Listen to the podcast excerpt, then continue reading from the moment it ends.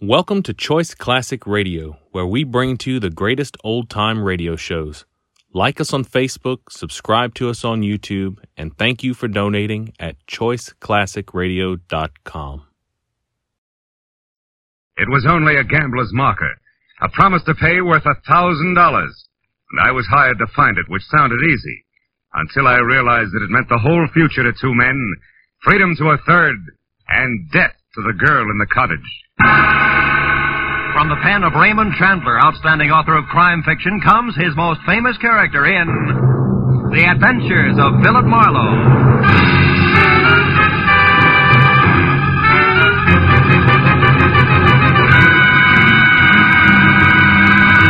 Now, with Gerald Mohr, starred as Philip Marlowe, we bring you tonight's exciting story, The Promise to Pay.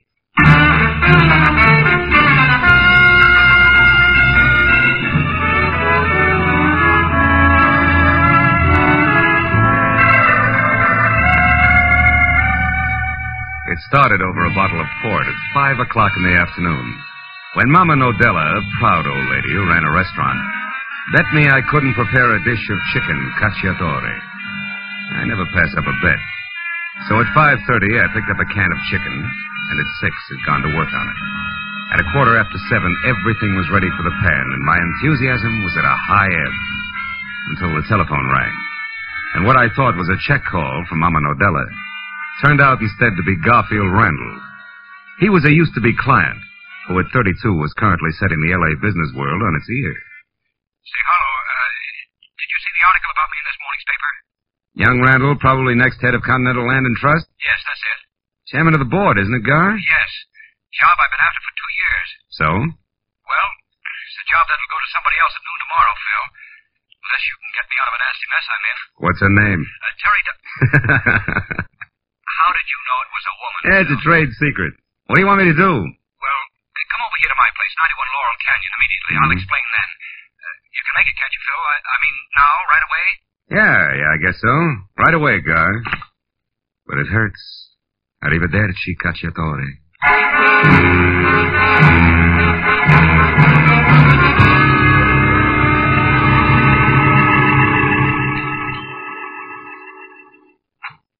Oh, come in, Marlowe, quickly. I'm due there at eight, and it's, it's almost that now. Uh, small point, Gar, but just where is there? Oh, uh, Terry Dodge's cottage over in the valley, 3840 Sunset Drive, Hmm. uh, just beyond Arthur Murray's place on Ventura. I'm expected because the lady wants $20,000 to keep her mouth shut. About what? The fact that uh, a few days ago, an innocent evening with some new friends ended up with me gambling and losing $1,000 at Paul Naylor's club on Lankershim Boulevard, also in the valley, 3100 North. I didn't have the cash on me, so he took my IOU. Your marker would interest who in particular? Only the entire board of directors of Continental Land and Trust.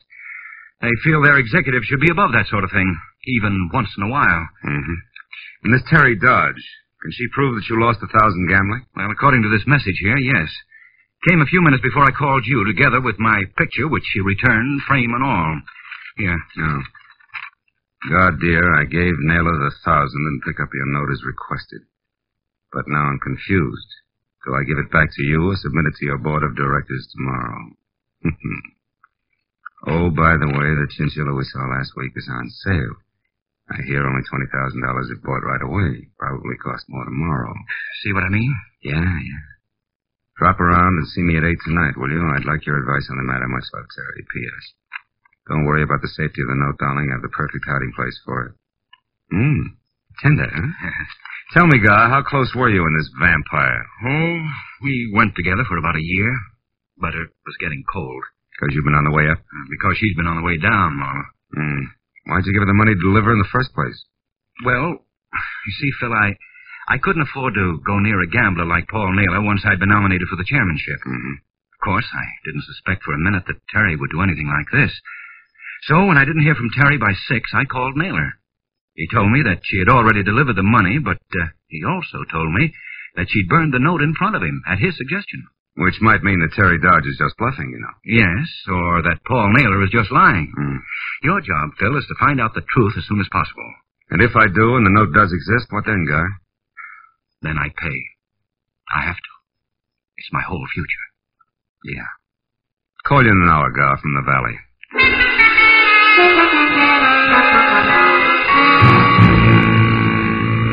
After Randall generously settled the matter of my fee with two crisp $100 bills, I got into my car and wound through Laurel Canyon into the San Fernando Valley and Sunswept Drive, where I parked away from number 3840, which was the kind of all-alone green and white ivy-choked cottage that life insurance ads wonder if you'll own when you're 65 and out of work. With one exception. The place was lit up like opening night at a Hollywood delicatessen. And when I got close to the front door, which was half open and splashing bright yellow over the mat-marked welcome, I heard a radio from someplace deep inside, playing slow, sad swing. When I knocked twice and got only more Dixieland for an answer, I walked in, calling Terry Dodge's name out loud as I moved through the empty living room.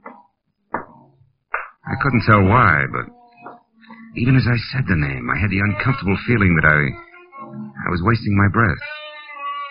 And a minute later, when I entered the bedroom, I was sure of it. Because there, every drawer, closet, and cubbyhole had been turned inside out. And in the middle of all that, and face up on the carpet, was the still form of a beautiful blonde woman in a black silk hostess gown. The monogram in white over her breast pocket said she was Terry Dodge. The ugly circle of dark red on the side of her head said she was dead. Next to her body, I found the pieces of two airline tickets for Mexico City. Beyond that, the brass candelabra that had killed her. I dropped the tickets into my pocket and then went back to the living room and a telephone called my client. But when I reached for it, it went off. Hello? Hello, t- who is this? Friend of the family. Why? Oh, I'm curious by nature, friend of the family. Now, is Terry there? Yeah. She can't come to the phone right now. Any message? Yeah, there is. Tell her Rip Stranigan wants to talk to, if you don't mind. I don't. Oh, Terry. It's Rip Stranigan. What? Okay. Sorry, Stranigan. She'll have to call you back in a minute and. And what? And excuse me. But an unexpected visitor just dropped in. A beautiful one at that. With a gun. Which she knows how to use very well. The lady was tall with dark eyes and darker hair. Framed her face the color of warm honey, and she was wearing something white and plunging, which from the waist up had all the material in it of the average necktie. Who are you? Rip Stranigan, mean anything? Only that you're a liar. I've seen Stranigan, and uh, in the first place, Terry's boyfriend's an ex-football player about twice your size. Oh? Also, he's from Texas, and you couldn't be. No. And just between us, you're much better looking. So once more, who are you? Little boy Blue, who are you? Me? Why, I'm Annabelle, Terry's sister. Always come home with a 38 in your hand? Well, I only use this gun, Mr. Blue, because I thought you were a prowler. Now, with the radio off so you can concentrate, how about the truth? Hmm? All right. I'm a private detective named Philip Marlowe. Came here to talk to Terry Dodge. When I found the door open and nobody home, I decided to wait. Now I can't wait any longer because I'm late for an appointment. So if you'll tell Terry I called, I'll appreciate it. Good night, Annabelle. Uh, wait a minute before you go, one thing. What's that? You were wrong about being little boy blue. Oh? You're prettier. Good night. My ego sent the lady went for me. But my professional cynicism labeled her local Mata Hari and suggested that I keep both feet on the ground. So when I was out of her sight at the front door, I tried the oldest trick in the book, which was opening it and then slamming it hard from the inside, which worked. Because when I quietly moved back to where we'd been standing, she was already in the bedroom. And I was glad to hear surprised at what she'd found there. When she ran back into the living room, her face now the color of wet ashes, grabbed for the telephone and dialed a number that was more than the three digits that would bring the police. Hello? I was close enough to hear what she This said. is Maxine. She's dead. Yes, in her bedroom. And the place has been turned upside down. So somebody else is after that note, too. No. No, only a private detective named Marlowe. Well, he didn't act like it. Said he was waiting for her. I'll tell you all about it later when I see... What? Keep looking. Listen, maybe you didn't understand me. Terry Dodge is dead. She's been murdered. Well, Maxine Rossi doesn't want to be standing around with jam on her face when the police arrive. It's hard on the reputation. Well, all right, one more look around, but believe me, it'll be a fast one. Goodbye. When she hung up and inched back toward the bedroom like it was a snake pit, I headed for the door and kept going until I was outside and over to where I'd left my car parked in the shadow of a huddle of dwarf palms. But then as I was about to get in, What I thought was just another tree reached out with both hands, grabbed me by the lapels, and slammed me hard against the side of my own car. Before I could get back onto my feet, what had to be the ex-gridiron great from Texas had both my gun and my wallet out and was smiling with more teeth than I'd ever seen before. Well, the friend of the family is a private detective, I see. Yeah, and the athlete's a scholar. He reads. Shut up, Marlowe. Smart aleck talk won't get you out of this. Now, what were you doing in my girl's apartment? Looking for a blackmailer named Terry Dodge. And before you get all worked up, muscles, make up your mind. You want the truth or hot air out of me? You got a lot of nerve, fella. Doesn't answer the question. All right. I'll take the truth. But if it's anything but that, I'll break you in two. Now start talking. Why'd you call Terry a blackmailer? Because until tonight she was up to a mascara and a deal that called for a man named Garfield Randall to pay her twenty thousand bucks to keep his future intact. I don't believe you. I never heard her speak that name. Proves the point, Stranigan. They've been going together off and on for a year now. What? Why, just last night Terry told me that she didn't even want to see any other man. And as of last night, that might have been the truth. A few hours ago, this Randall got his framed picture back from her with interest. The, man for the $20,000? The same. Stranigan, what would you say if I told you Terry Dodge has been murdered? No, Marlowe! Let go! You're lying! Let go of my lying! throat. Lying! No, do you hear? Let go. Let go! I'm sorry, fella. Do you, do you have any idea who did it? Yeah. Yeah, but there's, there's still a little groundwork to be done before, before I go to the police. You mean nobody knows about this yet? Outside of a girl named Maxine Rossi, someone she talked to him on the telephone, and the murderer, no. Now tell me, Stranigan, did you, did you ever hear Terry speak of either this Rossi girl or a gambling note that a guy named Paul Naylor held? No. No, I didn't, Marlowe. But where do those two fit in? That Stranigan comes under the heading of groundwork. Now, if you can keep all this under your sombrero until you hear from me again, I'll take my gun and wallet and get going. What do you say? I say yes. On one condition, Marlowe. When you do get to the killer, I'll get first crack at him. Fair enough. Now, where can I reach you? 4812 North Ogden Drive. Think you'll need any help? I don't know. Paul Naylor's my next stop, and according to the talk downtown, he's a hard man to get next to. I'll call you later.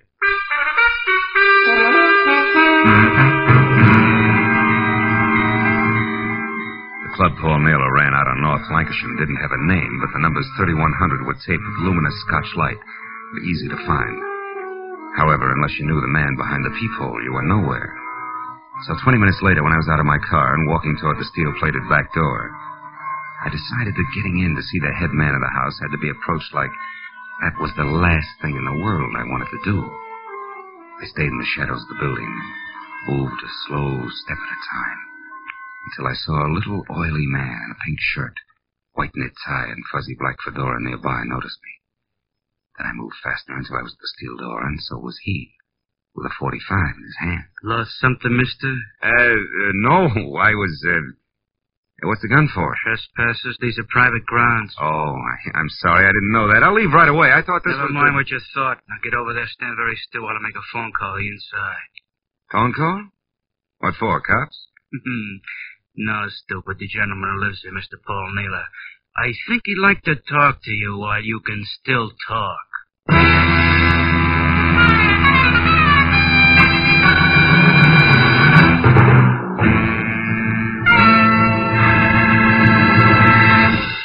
In just a moment, the second act of Philip Marlowe. But first, a man who knows something about cars makes a better driver than a man who's completely blank about what's underneath the hood. And in the same way, a man who knows something about our American economic system is able to be a better citizen than a man who hasn't any idea at all about what makes the wheels go around. Understanding our system of mass production enables one to feel renewed pride in the high standard of living this kind of production has helped provide. And it's understanding, too, that enables us to work at some of our system's defects, like sharp ups and downs in prices and jobs. So read, study, listen. And with all of us working together, we can increase our productivity still further and provide for even wider distribution of benefits. Now, with our star, Gerald Mohr, we return to the second act of Philip Marlowe and tonight's story, The Promise to Pay.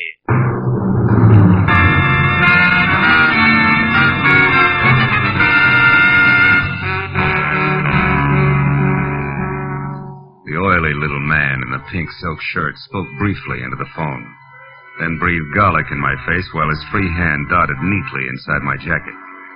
When it came out, it brought my 38 with it. Then he jerked me around, unlocked the heavy back door, shoved me through, and marched me on the business end of his 45 down a strip of blue carpet ankle deep to another door of glossy blonde mahogany. He slammed me face first up against it, and then signaled for an audience. The door swung open. He prodded me. And I stumbled into an office of jungle green drapes and pale beige furniture upholstered in leopard skin. The face that peered at me over eight feet of desktop smiled, from the ears down.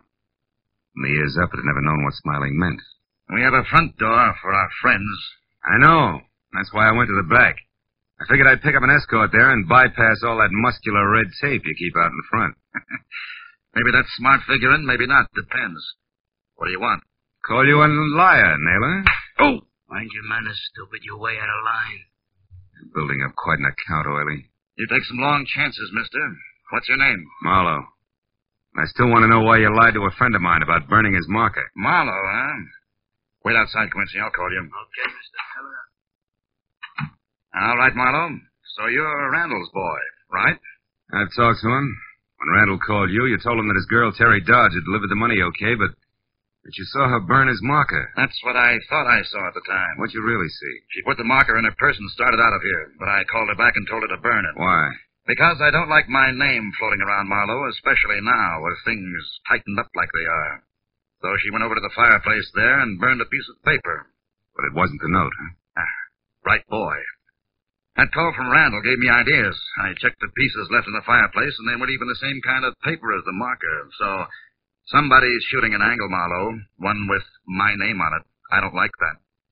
I suppose you got the marker back all right. Not yet. However, I intend to. Mm-hmm. But on your first try, you got too rough too fast. You killed Terry before she'd talk, is that it? You know, if I were you, I'd bite my tongue off before I'd say a thing like that. Even joking. Who's joking? Girl's been murdered your way. Smart people die every day. Lots of ways. Yes. Well, thanks for the information. Good night. Sit down. Wait a minute, Naylor. The interview's over. Not quite. What's Randall steamed up about? Blackmail, which puts you both in the same boat. If I get the marker to protect him, I have to protect you at the same time for no extra charge. Let's be sensible. Sensible? Uh, okay. Quincy? Yeah, Mr. Naylor? Going out. Sit on Marlowe here. Real hard if necessary. Till I get back. Sure. It'll be a pleasure, won't it, Mr. Marlowe?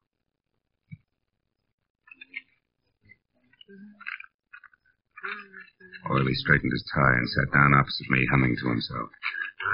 Then he unfolded a racing form, tilted his chair back, and apparently mm-hmm. forgot about me. Mm-hmm. He was a perfect setup for a very old gag. Because the two back legs of his chair were perched on the far edge of a green hook rug that I could reach mm-hmm. easily. Oh, his eyes okayed my request to light a smoke, and then dropped my matches. I bent down to get them. I grabbed the rug instead and yanked hard. Couldn't resist, could you, sucker? I'm faster than I look.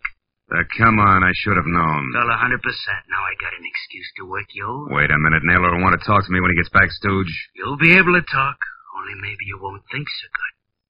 Get back there in the corner. Go on, move. That's it. Now turn around and face the wall. He kept the 45 pointed at my middle even while he shifted it to his left hand. Then he dipped his right into the side pocket and brought it out clenched around an ugly set of brass knucks. There was a tight knot in the pit of my stomach as he started toward me.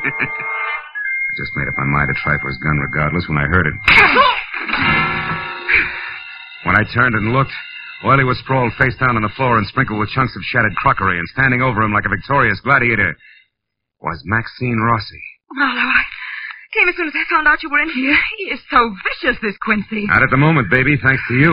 But I don't get it. There's How no did time you... for talk now. Come to the roulette table as soon as you can. Hurry, darling. I watched her slip through a side door. Then, rolled Quincy over, got my gun back in its holster, and all of seven seconds later went out through the same side door. It opened into a lush room, 50 by 50, checkerboarded with people bunched around evenly spaced gaming tables. I moved toward the click of a roulette wheel and found Maxine there throwing blue chips around. With a subtle recklessness that meant she had a fortune to squander or that she was a shill for Naylor. How's your luck, baby? Still holding? Uh-huh. It is so far. But it may change any instant now. Yeah, well, I guess it's my turn then. Come on, I'll pick up some chips. Ten black. Marlowe, we gotta get you out of here. You work for Naylor, don't you, Maxie? Yes, but not like I work for you, Marlowe. Oh? He sent you up to Terry Dodge's place tonight. Find out what you wanted with that marker. Mm. And it was Naylor you called when you found Terry's body, huh? Yeah.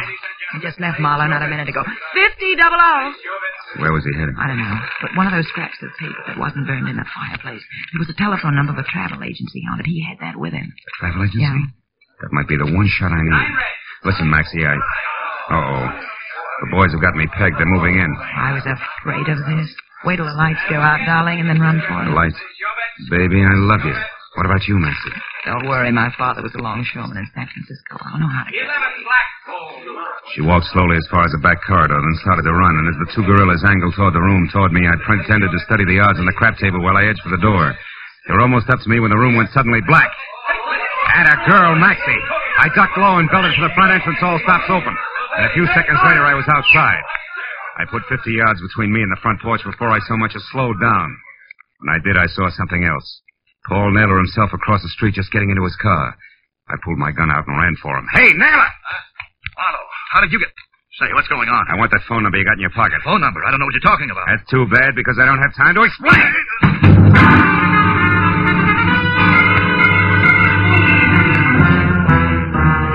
Minutes and all of five miles later when I stopped at a gas station and climbed into a phone booth to call the travel agency number on a half-burned piece of paper that I'd taken from Paul Naylor. I was sure now that at least I'd get an answer to fit the two airline tickets to Mexico City. But the girl who answered the phone exploded that dream with her opening line. Good evening, Canadian and Northern Railway Agency. Hannah. It didn't make sense. On a hunch, I shot a girl the description of Terry Dodge and hit pay dirt on the first try. A woman who matched it had made a reservation that afternoon to leave for Canada at midnight alone. But then the girl asked me a question. The answer to that made my next stop my client as fast as I could get there. The drive into Laurel Canyon and up the twisting trail they call the road put some new gray in my hair. But before I got to Randall's house, I pulled over, parked, and climbed the rest of the way quietly on foot. A long brown convertible that wasn't Randall's squatted under the bushes beside the house. I crossed the patio and went in through an open That's window. I said, I could hear voices, so I inched along the back hall to an open study door and listened. And don't try anything cute, buddy, or I'll break you in two, and I mean it. Well, what do you say? Give me the money and I'll give you that marker. Well, I... How do I know you've got the marker? Where did you get it? I killed that double-crossing girlfriend of ours, sweet Miss Terry Dodge, to get it. That's where. What? You... You... You mean Terry's dead? Yeah. We were pulling this deal together and then going to Mexico. But she got greedy, was going to get the money and take off for Canada alone. So now I'm doing it alone. Get the dough, Randall. Time's short. Wait, I... I want to see the marker first. Well, sure. Hand me that picture there. That's right, pretty boy. The one Terry sent back to you today. Well, come on. All right. Here. Thanks. Hey, what are you... What? The marker. It was behind my picture all the time. Yeah, Terry was real smart. And so was that blabbermouth Marlowe. He tipped me off to the whole thing when he told me Terry sent this back to you today. The marker wasn't any place else, so it had to be here. And here it is, Randall. All yours. For twenty grand. No. No, I won't pay it. I'd have paid Terry blackmail for that note, but I won't shield the killer. All right, Randall, have it your way. But I'm walking out that front door, and that means I gotta leave you dead on the floor. Randall, Doc! Not this time, Marlowe! Oh, Marlowe, that, that was awfully close. Never mind that. Come on, let's get him. Oh, you missed him. Yeah, stay here. I'll get him. I. Oh, my car. I left it halfway down the hill. He'll be ten miles away the way he's driving before I can get to Well, he's got to be good to drive those roads that fast. Phil. He went over. He was going too fast to get around your car. He went over. Yeah. And if anybody ever had it coming, it was Rip Stranigan. All American.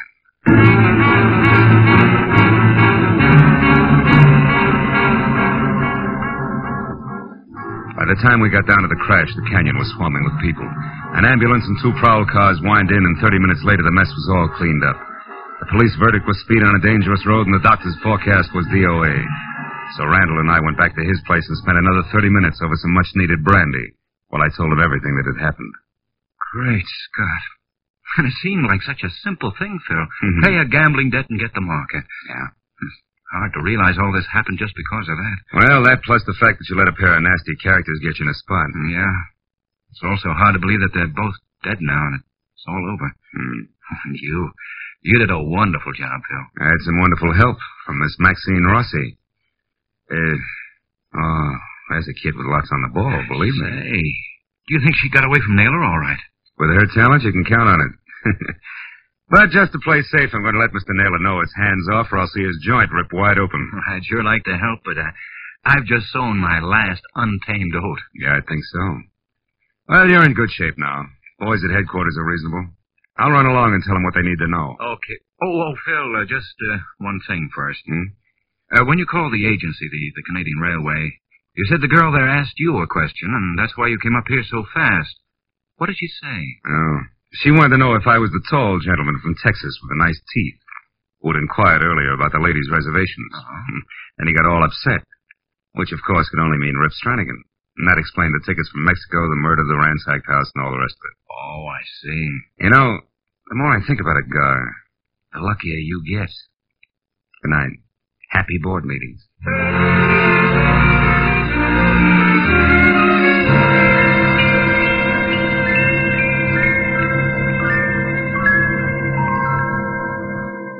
It was two o'clock in the morning. And the thought of my kitchen littered with dead chicken, raw rice, and the jumble of spices practically turned my stomach until I opened my apartment door.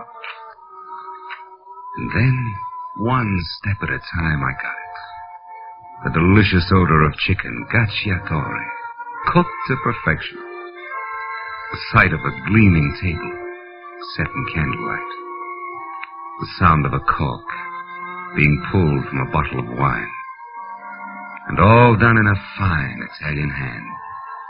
The hand of a longshoreman's daughter from San Francisco. And then, a startling idea hit me. You know, if Maxine Rossi could only. But she can. You know this is dangerous? Oh, brother.